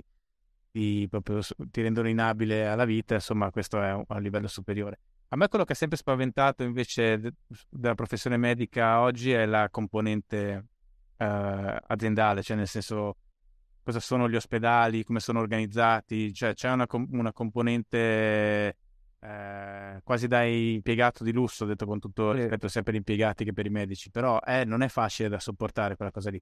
Cioè, tu comunque sei una persona altamente formata, pagata abbastanza per quello che hai, ma tutto sommato si potrebbe anche pagare di più, e è inserito in... molto meno di quanto noi immaginiamo, eh? Cioè sì, no, infatti vengono pagati molto meno di quello che noi immaginiamo, infatti infatti sì sì ma certo, e soprattutto vabbè, se qua si potrebbe aprire tutto un discorso sull'etica delle, delle retribuzioni, ma ovviamente è un, un discorso in larga parte assurdo perché sì, appunto è una questione di mercato, ma ehm... quello che volevo dire appunto che sono strutture molto, molto pesanti, sono aumentati negli ultimi anni tantissimo i ritmi di lavoro, cioè nel senso le, le, la credibilità legale, no? Già anche in Italia si è diffusa molto di più la tendenza a, a denunciare i medici, A voglia. E quindi non è, non è un bel mestiere da quel punto di vista. Cioè, quello è l'aspetto che a me spaventerebbe, avrebbe spaventato di più. Cioè, essere inseriti che, che poi hanno spesso delle, delle direzioni sempre più manageriali che tagliano continuamente i costi, poi dopo con chi, con chi sa prendere il, il paziente, col medico che trova lì, perché giustamente è il suo referente, no? No, non deve essere... È un destino che io non, non invidio, ecco, fondamentalmente. Per tutti no, questi vabbè. motivi. Però certo, poi dopo da essere utili deve essere bello. Però comunque sì, tante cose... Quello è il lato Ma... veramente... Eh. Quello è il lato veramente bello, sì. Comunque tu quando fai ridere con un libro come questo, anche questo è qualità della vita, secondo me. E, no. e non è... Anche illuminando delle cose magari uno non ha visto prima e, e le vede attraverso quel, quel, quel momento, quella scena divertente. Cioè, sai... Non di solo pane vive l'uomo, né di sole tachipirine, diciamo. Non di sole tachipirine vive l'uomo, è bellissimo. È bellissimo. Eh, ehm, ma io eh, eh, nella prima fase, diciamo, ho fatto parallelamente le due cose, nel senso eh, continuavo, andavo, cioè, continuavo la, l'ipotesi di intraprendere una carriera medica e ho iniziato a fare questo lavoro. Eh, ho capito... e avrei dovuto scegliere questa strada che ho scelto quando ho iniziato a fare Propaganda Live, ma non per il ma non per il ritorno che non ho avuto dal punto di vista della visibilità eccetera, eccetera, ma per eh, i sacrifici che ho fatto eh, in quel periodo, perché specie nella seconda fase in cui facevo questi cortometraggi una volta a settimana senza Gianni, ero quindi da solo, io mi eh, scrivevo, giravo, interpretavo e montavo un corto eh, a settimana tutto da solo. E quindi stavo tre giorni e tre notti senza mangiare, dormire, cioè ero completamente preso, e ogni settimana. E lì ho capito che per nessun'altra cosa avrei fatto quei sacrifici. Cioè, per, per la carriera medica non l'avrei fatto, una cosa del genere. Quindi ho detto, ok, probabilmente questa è la cosa che devi cercare di fare nella vita. Poi, se andrà bene, si vedrà però. Si Ma vedrà. Sì... Infatti io se dovessi calcolare le ore di lavoro che faccio, cioè, non converrebbe probabilmente, cioè, ci sono delle opzioni migliori per, per persone formate comunque. Però prima di tutto questo non è detto che sia sempre così, perché poi è un lavoro scal- cioè, può, può scalare di colpo. Però al di là di questo, il punto è che alla fine io vivo bene, sono tranquillo, non, non ho grossi problemi e faccio veramente una cosa che mi piace, cioè nel senso che... Cioè tu fai quello che ti piace e non lavorerai mai un giorno in vita tua per certi versi. È verissimo, sì, ma è vero. Che, che è esattamente, cioè come dire, questa roba del segui eh, i tuoi sogni è quello che porterà al crollo dell'impero occidentale. Ah, sì. I cinesi te ne fottono di, di, di, di credere ai suoi sogni. Quindi noi stiamo qui. Beh, momento, è, è, tipico delle, è, in, è tipico delle società in decadenza, però al tempo stesso, infatti i romani... Eh, se, non, se non sbaglio adesso magari uno storico romano ci segue, ma ehm, le opere d'arte vabbè, non erano firmate e le, gli attori al tempo, no, i comici erano proprio al bordo più assoluto della società, perché essendo un impero serio non, non dava, cioè, utilizzava questo genere di passatempi però non gli dava un valore. Questo è tipico della società in espansione, no? Invece gli americani da questo punto non sono così, sono un impero, sono ancora la prima potenza militare, però hanno uno, uno show business enorme, il più grande del mondo. È verissimo, è vero, è vero. Gli americani sono, sono una semplice eccezione a questa regola, sì. Forse perché ne hanno, fa- ne hanno fatta comunque un'arma, no, culturale, cioè nel senso che eh, buona parte della loro egemonia, vabbè, in primis sono le armi, poi l'economia, e però anche l'egemonia culturale... Eh, è stata centrale nel, nella loro eh, attuale epoca imperiale, no? Lei teme un, un conflitto termonucleare, eh, Rielli? Moderatamente, eh, eh, e poi è una di quelle cose in cui oggettivamente, se anche fosse così, cosa ci puoi fare? Niente, niente. Questa è l'unica cosa che mi lascerei. Cioè il fatto, infatti io cerco di non informarmi minimamente su questa cosa, perché è una cosa che prescinde da qualsiasi mio controllo, non è che posso fare qualcosa. Allora, è, è venuto al podcast il direttore di Aliseo, che è una bella rivista di geopolitica, e lui diceva, ne abbiamo parlato molto di questo, però sostanzialmente il conflitto con la Russia ha, ha una possibilità di, di questo esito, e invece quello fra, fra Cina e Stati Uniti per Taiwan molto di meno, perché banalmente c'è il mare. Quindi diciamo la guerra potrebbe andare avanti per decenni e, e non diventare mai un... nucleare, si potrebbero massacrare, situazione un po' alla millenovecentottantaquattro, queste guerre che continuano, okay. e invece questo parrebbe che la, la possibilità non è del tutto esclusa, perché la Russia è molto esposta rispetto all'Europa da, geograficamente, no? Quindi potrebbe a un certo punto impazzire. Eh, ma sì, no, infatti, ma infatti è uno dei pochi aspetti della mia vita su cui sono zen. Non so tu se sei, sì, io pure. Se hai un, sei di indole, sì, su questo, ma in generale hai componenti della tua personalità di indole asiatica, cioè cosa che te ne sbatti e dici vabbè sti cazzi. Io molto poco, eh, per dire questo. No, allora io vado eh, a periodi, sono ciclotimico, quindi so, cioè, semplicemente sì, sì, ho dei periodi in cui le cose eh, le cose mi, mi preoccupano più e altri periodi meno, e questo solitamente coincide anche con il dosaggio degli antidepressivi che prendo, eh, però no, no, al di là di questo ho... no, sì, eh, ultimamente sono, sì, sono, sono molto zen su alcune cose. Allora, mi preoccup... allora è incredibile come nell'estate in cui sembra scemare una mia fonte di ansia ne subentri un'altra. Tipo prima c'è stato eh, il fenomeno della pandemia, poi è arrivato il riscaldamento globale, quindi eh, il fatto che si, si presume che da qui al duemilacinquanta una buona quota del, del pianeta sarà invivibile, eh, poi c'è stata la guerra e adesso c'è l'intelligenza artificiale, adesso c'è il nuovo step per l'intelligenza artificiale. Ecco, ChatGPT, G P T no, si chiama, è, è una di que- È una di quelle altre cose a cui non, non, cerco di non pensare, oggettivamente.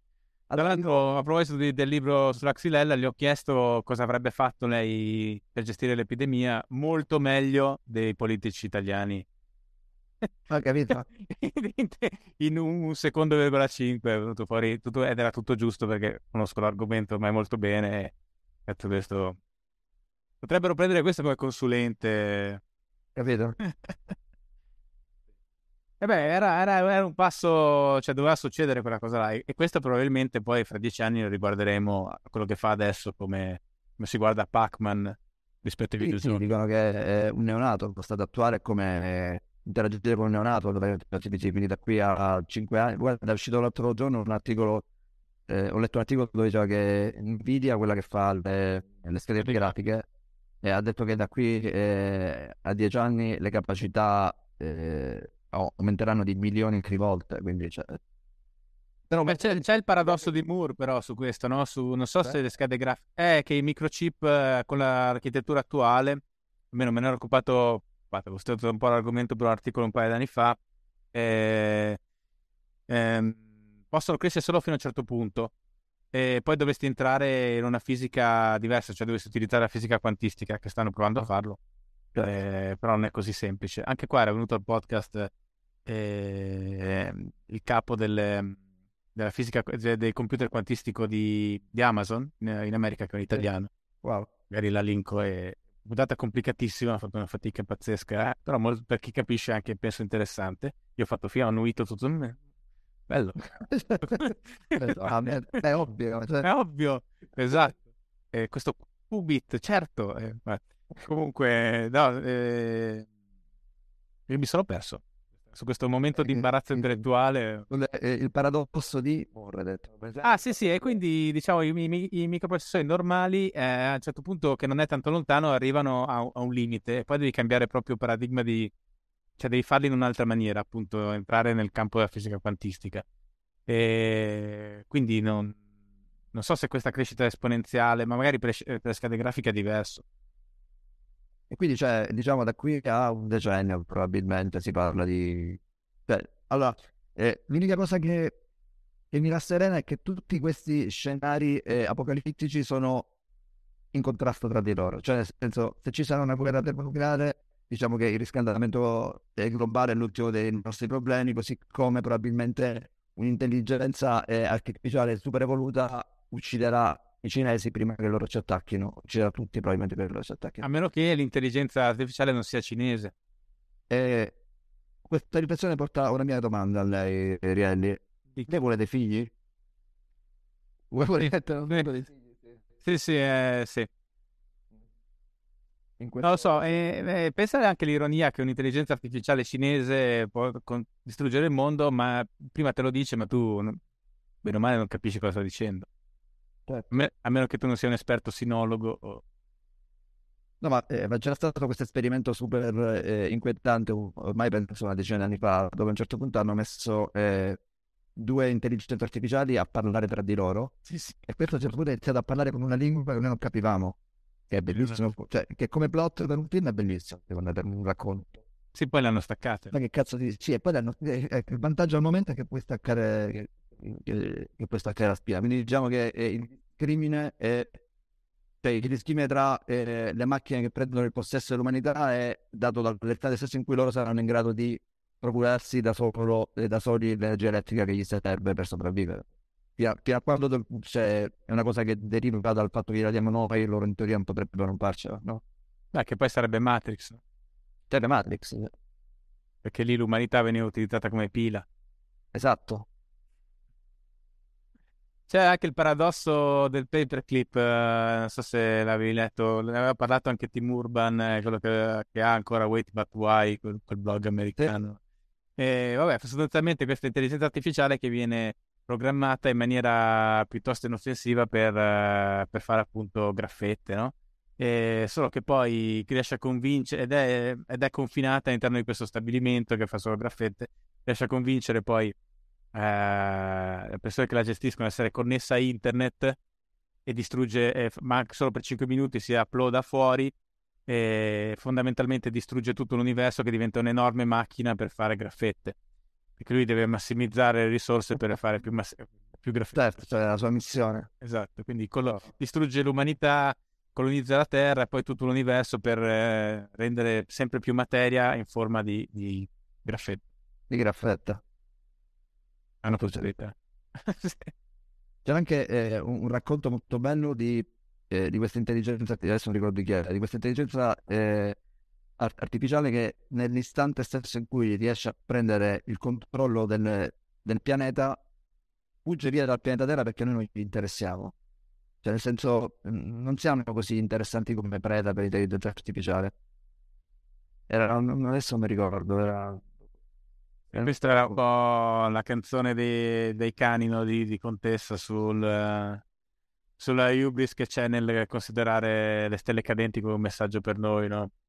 Ah, certo. Io adesso non mi ricordo il testo esatto, ma il senso, il senso era quello. Senti, ma un'altra cosa su, su le cose che hai fatto. Eh, poi hai mai chiesto i danni a Gipi per la maglietta che vi hanno messo nel ragazzo più felice del mondo? Terribile, terribile, terribile. Allora, eh...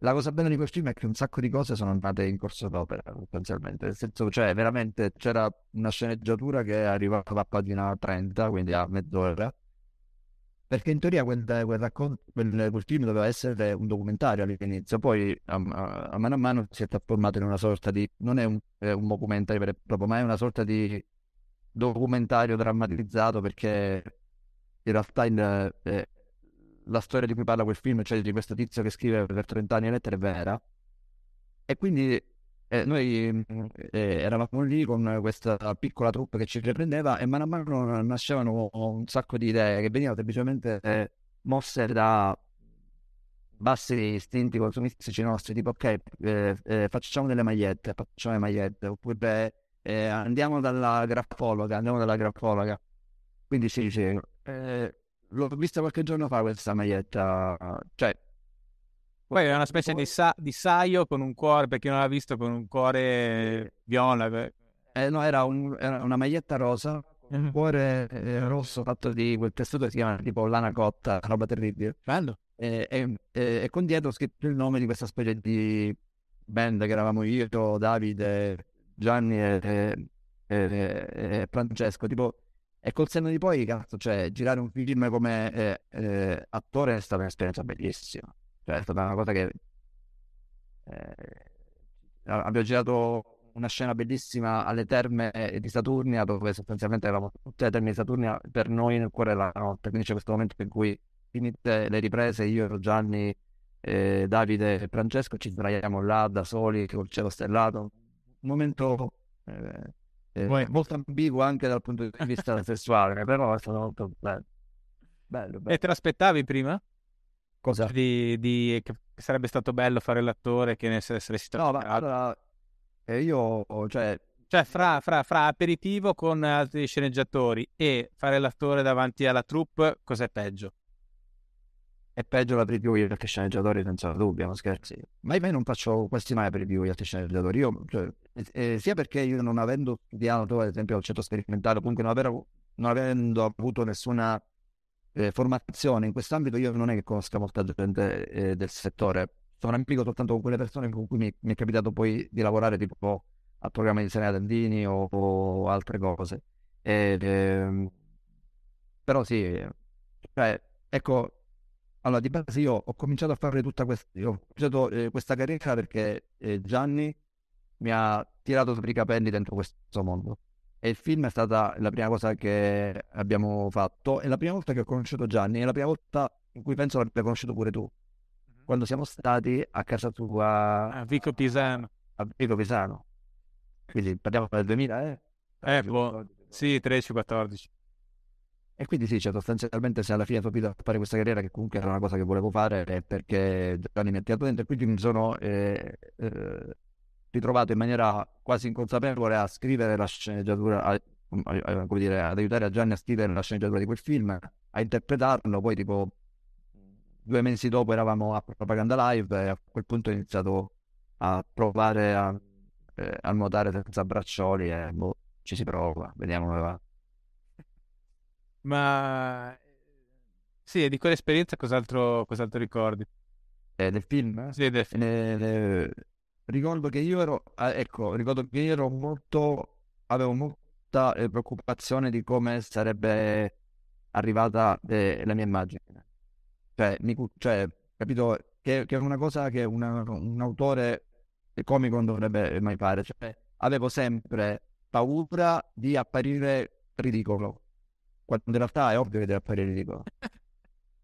Capito? Il, parado- il paradosso del vec- de- di Benigni negli anni, cioè diciamo, finali della sua carriera. Certo, esatto. E, e, e Gianni ha avuto l'intelligenza, Gianni lo sappiamo io e te, eh, ha avuto, non solo io e te, lo sanno in tanti, eh, ha avuto l'intelligenza di usare questa cosa all'interno della sceneggiatura. Quindi eh, il personaggio mio, che è una sorta di mio alter ego iperbolico, è uno che sta super attento al fatto che ne deve uscire bene eh, eh, dai contesti, e che è quello poi che è, diciamo, il, il movente comico del mio personaggio.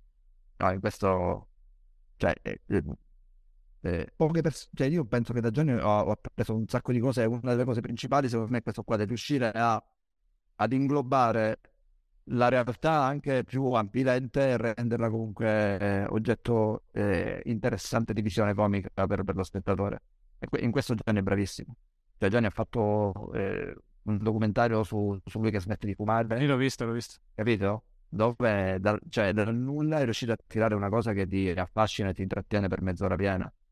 Anche di più. Sì, in più c'è anche una dimensione poetica molto interessante. Sì, ma vabbè, stiamo parlando di... Cioè, come lui ne nascono uno tipo ogni...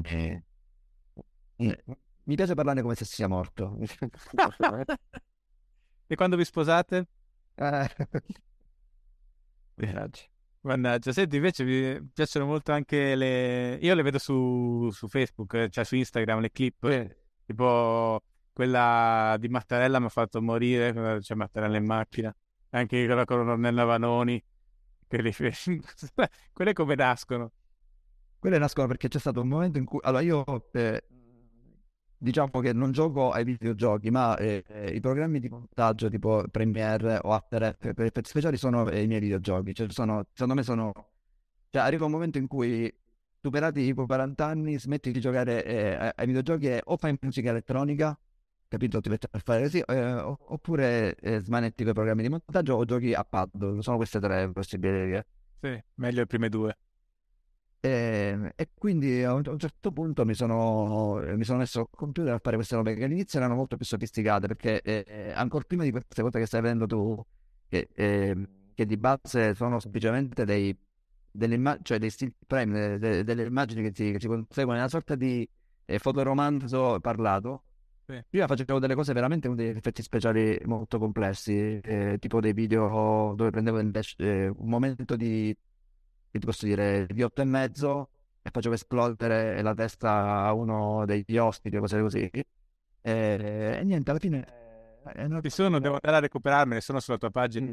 Sì, sì, sì. Si chiama, eh, è questa specie di eh, rubrica che ho fatto che si chiama eh, A letto senza cena, che adesso non faccio più perché poi subentra sempre la pigrizia. E pro- proprio in virtù della pigrizia a un certo punto ho cercato di ridurre al minimo quello che era lo sforzo e di produzione di sta roba, e quindi ho iniziato a fare quelle, co- quelle cose di cui parlavi tu, dove eh, semplicemente sono delle immagini ferme dove c'è un dialogo, ad esempio tra eh, Ornella Vanoni, che un giorno aveva dichiarato che lei consuma eh, abitualmente cannabis, e un colonnello della Guardia di Finanza che gli va a casa e la tratta come se fosse una... capito, un panca bestia. Oh, sì. Ma tra l'altro le prime...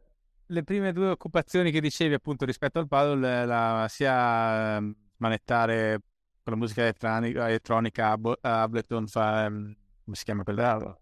Come si chiama quell'altro? Quello della App- eh, no, quello dell'Apple, Logic, non so se esiste una Logic, magari è una cosa... e, oppure appunto invece video editing, sono le classiche caratteristiche che si fanno da fu- cioè attività che si fanno da fumati, però non so se tu... No, no, io, io ho smesso, ho smesso perché, cioè, nel senso, non per un discorso etico, perché, ma, o, o perché tipo mi prende male, ma perché proprio un discorso fisiologico, mi si cala la pressione. E poi in realtà non ho mai creato sotto l'effetto di sostanze, perché il novantanove virgola nove per cento delle cose che io scrivevo da dove si fa la calma era terribile. C'era cosa che in quel momento pensavo fossero l'avanguardia, la pubblicità, e poi ovviamente, come succede a tutti, ti rendi conto, quindi no. No, eh... in genere sulla creatività sono d'accordo, anch'io non uso niente, però diciamo quelli che stanno molto con l'interfaccia si, si crea un po'... Sì, sì, sì, cercate che ti assidi, sì, però no, oddio, non ho mai provato, non ho mai provato, perché, cioè, eh, eh, come dire, diciamo che l'effetto collaterale che mi dà sempre è tipo sonnolenza, fame chimica, così, quindi di base poi a quel punto penso che non sarei in grado di stare lì tipo cinque ore come faccio dal lucido. Eh, il caffè, il caffè, bevo molto caffè, penso che... ma poi, cioè, l'ho detto, eh, eh, surroga, secondo me, a livello proprio di neurotrasmettitori, quella cosa che ti dà eh, i videogiochi, cioè, per me, eh, riuscire a far sì che impiazzo la russa Bovoni nello spazio mi dà la stessa eh, scarica di dopamina che magari dà un ragazzino di dodici anni a giocare a uccidere il mostro di Call of Duty, non so adesso, quindi... sono delle piccole missioni che tu compi, alla fine è molto divertente.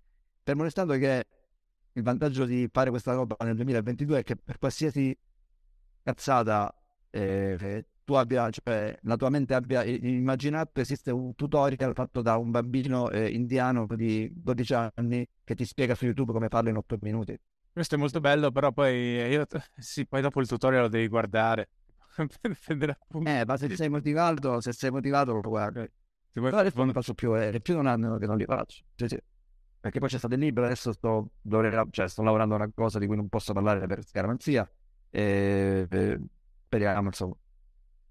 E poi stiamo facendo, eh, ecco, adesso proprio per ridurre eh, ancora più eh, come dire, l'impegno lavorativo, sto facendo delle strisce con Eliana che nascono come promozione del libro, ma che in realtà stanno prendendo vita propria, perché comunque alla fine è una cosa che sia a me che a lei diverte fare, quindi ogni tanto le facciamo. Ah, certo. Ma um, senti, ma eh, che medico saresti, saresti diventato se fosse... Allora, all'inizio era anestesista, perché sono molto appassionato di sistema nervoso e chimica, mm-hmm. da piccolo. E poi però eh, anestesia, cioè nel, nel momento in cui ho ipotizzato il compromesso tra la carriera medica e la carriera di, diciamo, eh, autore, eh, anestesia era inconciliabile, perché cioè richiede un impegno totalizzante. E quindi ero passato a psichiatria, che, che anche adesso secondo me sarebbe stata la scelta più giusta per me, perché comunque, come dire, ha un carico di lavoro più accettabile, ti permette anche, cioè, eh, diciamo che eh, anche quello che scrivo, eh, anche nel libro ci sono, cioè io eh, rileggendolo quando l'ho finito mi sono reso conto che c'è alcune cose che dico, ok, qua tu ti stai mettendo un po' di, di, di deriva eh, mezza psichiatrica nelle cose che stai scrivendo. Quindi probabilmente è un... Eh, che senso? È un, per esempio, ad esempio eh, il primo racconto eh, del libro è, è quello in cui Gero viene chiamato dal capo eh, della sua ragazza, che gli mostra questo disegnetto che lei ha fatto e, e là sostanzialmente nell'analisi del disegno c'è un po' una sorta di, di eh, analisi semiologica del comportamento di un paziente, no? Quindi mi sono reso conto che anche se, eh, inconsciamente stavo facendo ricorso a, eh, a quella cosa là. Quindi sì, probabilmente quella sarebbe stata la via che avrei dovuto scegliere se avessi deciso di continuare. Beh, non è così, è diverso ovviamente, ma non è così radicalmente diverso da, da fare il comico, comunque l'autore comico. Sì, perché... è probabile. Cioè, probabile, sempre... sì. Hai sempre a che fare, adesso se tu um, perché poi la comicità è una di quelle cose che muoiono nel momento in cui la teorizzi, no? Però non so se tu hai eh, fatto studi in questo senso, sei appassionato o, o è tutto uh, pratica, diciamo, d'esperienza e, e, e speculazione del momento, o uh, sei andato proprio a indagare anche le radici, le radici eh, appunto psicanalitiche o anche psichiatriche della, della questione. Guarda, mi sono sempre riproposto di farlo, esistono un paio di saggi che fanno questa roba qua, di cui adesso non ricordo il nome, ma che, che tu sicuramente conoscerai, era un tipo francese se non sbaglio, e, e... però no, non l'ho mai letto e, e non lo so, e, cioè nel senso io non sono un, un grande lettore e solitamente quando leggo qualcosa è perché e, spero mi torni utile in quello che voglio scrivere, ma non dal punto di vista eh, tecnico. Eh, Quanto dal punto di vista del, della conoscenza di un ambiente, ad esempio, se io voglio scrivere una roba che fanno i pirati, io mi leggo roba sui pirati a metà, ma anche cose tipo eh, l'enciclopedia per ragazzi dei pirati, capito? Cioè, per, per avere delle nozioni su un'ambientazione che mi, che mi affascina. No, certo, questo lo faccio anch'io. Poi penso che ci sia sempre bisogno, però, anche di, di un affaccio su quell'ambiente che vuoi raccontare. In caso dei pirati è un po' complicato.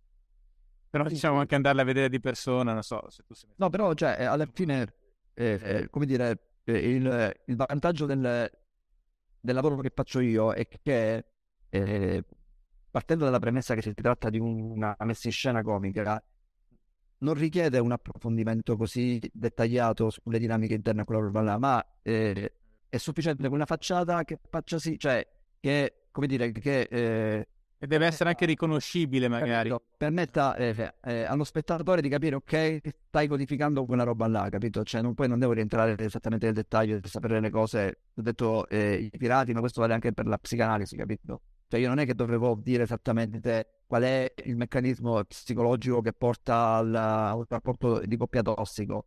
Basta che chi legge si renda conto che sto parlando di quell'ambito. Certo. Sì, no, io trovo... Eh, eh... interessante invece la narrativa che è, appunto ha dei meccanismi un po' diversi, quel dettaglio di realtà che invece esce dal, da quello che è il patto sociale su quell'argomento, cioè quello che già tutti sappiamo, che però l'ideale è trovare quel dettaglio che ti spiazza, ma quando lo senti, quando ti viene messo davanti agli occhi o lo vedi o lo leggi, eh, dici ah questo non lo sapevo, è assurdo ma ha senso rispetto a, a, a quell'ambiente, no? Cioè...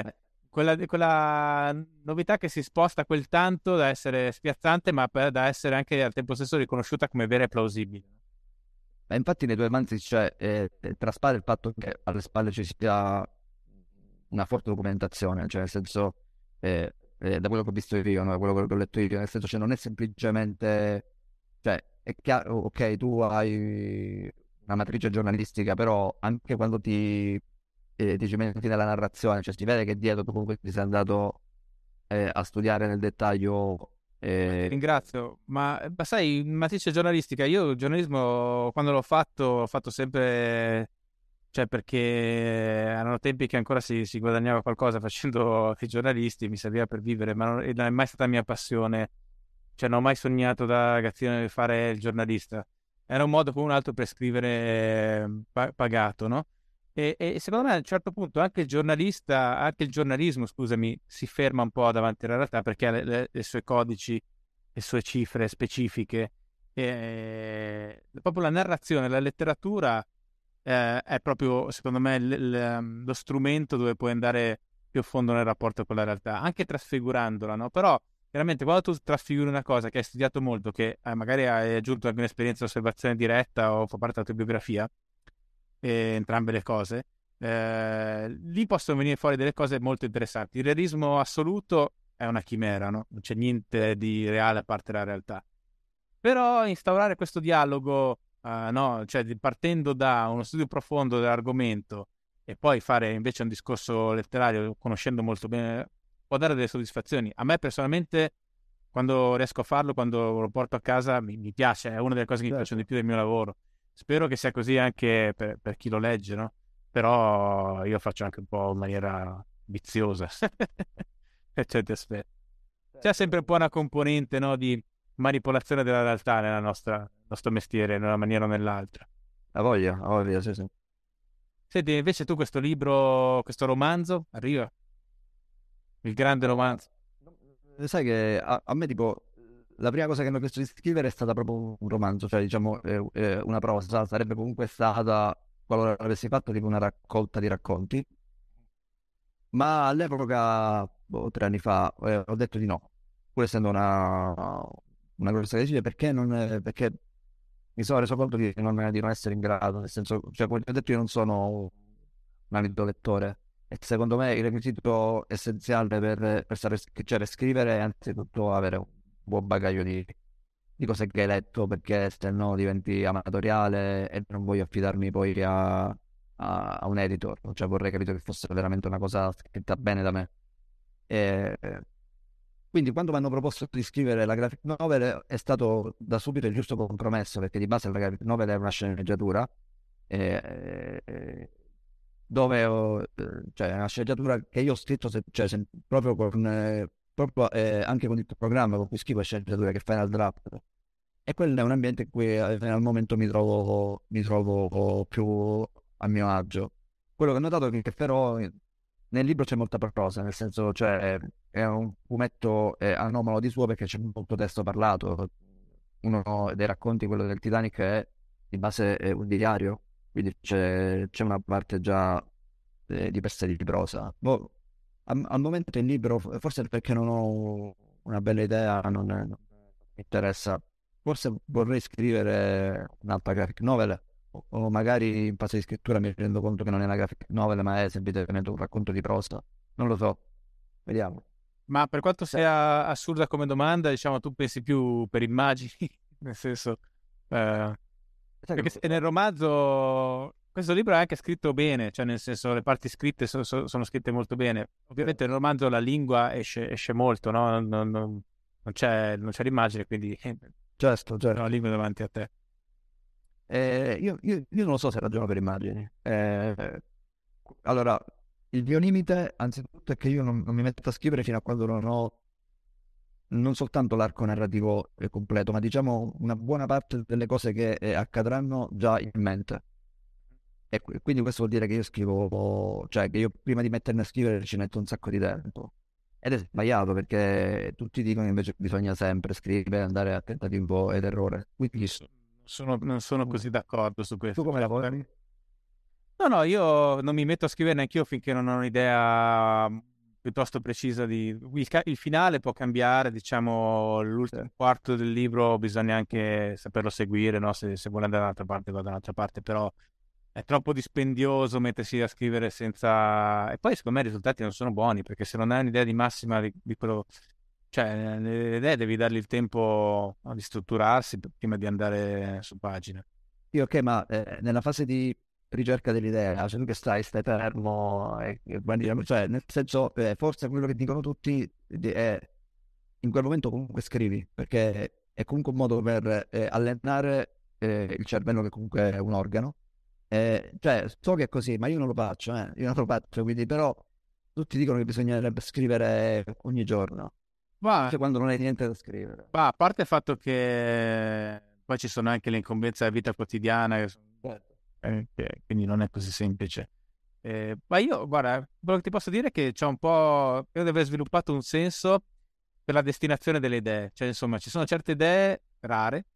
Questo, questo può essere un libro, può essere un romanzo o un libro di na- narrativo di realtà, però insomma con un'impronta libresca, diciamo. Alcune idee dico, ah, questo invece potrebbe essere un soggetto di serie, un soggetto per il cinema. Altre cose, adesso sto facendo una cosa per il teatro, anche eh, due, eh, quella proprio aveva una sua dimensione che si prestava molto. E, e quindi, cioè, l'idea regina è quella per il libro. Cioè lì deve avere veramente tutta una serie di cose e anche una serie di pro- una prossimità più profonda a me, come persona, come essere umano, come esperienza di vita. No? Invece ci sono altre cose che sono meno personali, però che percepisco come forti. Questa potrebbe diventare idealmente, capito, qualcos'altro. E quindi questo è il primo step. Però comunque finché non le strutturi, io faccio tantissima struttura. Eh. Sì, sì, non solo dei soggetti, delle Bibbie, ma in generale proprio anche dei, dei, dei romanzi. Ti faccio vedere la fotografia della struttura di Odio, è una roba incredibile. Tanto quella l'avevo fatta ancora fisica, mentre invece il libro nuovo ho usato il beat, uh, beatboard di, di Final Draft. Non so se tu lo usi, io lo trovo di una comodità. No, io eh, eh, lo trovo scomodo perché cioè, boh, non mi dà una impressione d'insieme. E io tipo... Eh... eh sì, però non posso vivere coperto di... Cioè, se ti faccio vedere una fotografia... appunto di quando ho finito di scrivere Odio, cioè c'era sta, sta parete tutta ric- io pazzo ma, eh, magro in quel momento con questi occhi certo. Spiritati e sta parete ricoperta di post-it poi di colori diversi a seconda delle storyline eh, del personaggio di riferimento di, di quel capitolo eh, e poi tutta una serie di altre questioni interne alla struttura, cioè era chiaramente la stanza di un pazzo. E sai, che a me ancora non è capitato di affrontare una lunga narrazione, capito? Cioè, finora sono tutti dei racconti e quindi io riesco bene o male a, a schematizzarmi tutto in una pagina. Cioè, nel senso che è una sorta di arco narrativo dell'eroe, capito? Che è un cerchio diviso in otto parti e poi in ogni parte cerco di metterci una, una cosa. Questo è quello che finora ho usato quando mi, quando mi è servito, perché in altre cose, per esempio già nel libro, alcune cose non c'è nemmeno un arco narrativo, no? Semplicemente un dialogo. Quindi capito, pur essendoci all'interno, secondo me anche all'interno del dialogo c'è cioè comunque certo. un, un racconto logico, no? Cioè parti da una cosa e ne... Ma quindi un, cer- un cerchio per ogni, per ogni brano, cioè per ogni parte del libro? Sì, o- cioè per ogni racconto, eh, ogni storia, anche delle sottostorie, diciamo, cioè se all'interno di, che non so, nella storia di Montanelli, cioè fra la sottostoria dei comici che venivano perseguiti eccetera eccetera, quello comunque deve avere un suo arco narrativo che ha un inizio, è proprio il viaggio dell'eroe sostanzialmente più o meno. Eh sì. No no ma, ma infatti si percepisce eh, cioè il, il ritmo del libro, eh, il libro veramente con un ottimo ri, eh, ritmo ah, era...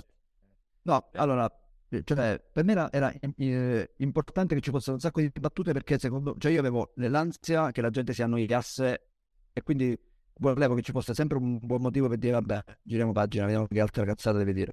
Questo per me era, era, era fondamentale. Poi essendo l'opera prima, ho capito, cioè essendo l'opera prima ci ho fatto, ci ho messo di tutto. Nel senso dico, sai che c'è vaffanculo, cioè non vediamo la spesa, nel senso, anzi sono un sacco di cose che ho scartato perché poi c'è il limite fisico delle duecento tavole.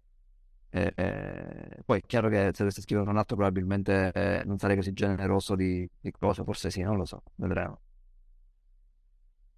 Cioè... Ma la questione della selezione è sempre, è sempre una questione complicata, cioè nel senso che anche lì ovviamente più sei fedele alla struttura, più selezioni, più il libro diventa largo, diventa interessante per un numero più ampio di gente, di persone.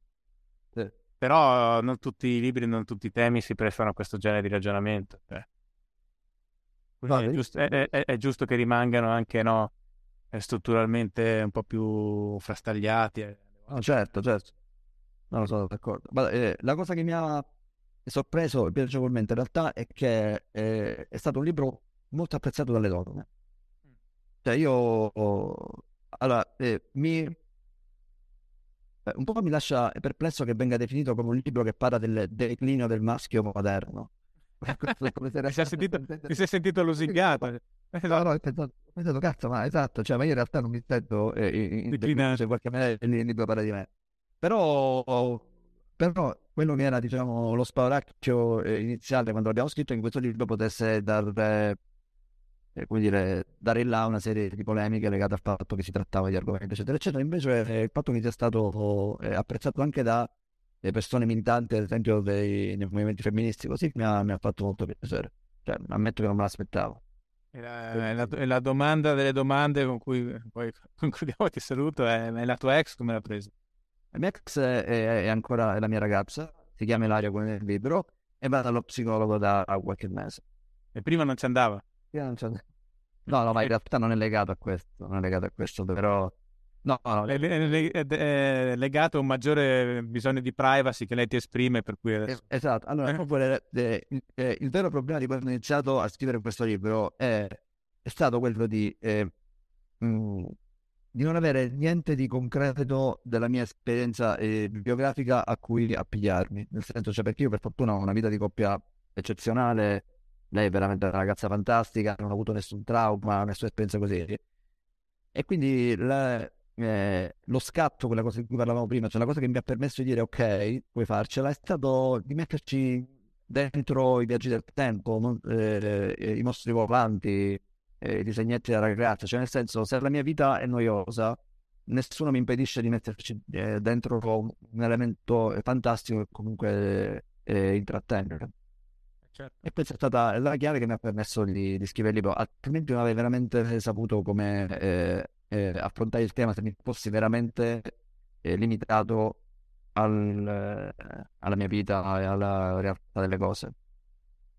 Eh, capito, eh, eri limitato da una relazione felice. Sì, che è un dramma per un autore comico, cioè eh, una vita felice è un dramma per un autore comico, veramente un dramma secondo me. Va bene Gero, grazie. Eh, grazie per la... A presto. In bocca al lupo per il libro che esce ventotto marzo. Dai. Va bene, dai. Ciao. Ciao. Grazie di aver ascoltato anche questa puntata di P D R. Nella descrizione dell'episodio trovi il link a Odio, alla nuova edizione di Lascia stare la gallina e a tutti i miei libri, così come a quelli degli ospiti del podcast. Sempre nella descrizione trovi anche il link per iscriverti alla mia newsletter, per rimanere aggiornato sulle novità riguardanti il mio lavoro, libri, articoli, reportage, incontri pubblici. Ricordati infine di iscriverti al podcast sulla piattaforma da cui lo stai sentendo per non perderti le prossime puntate. Alla prossima!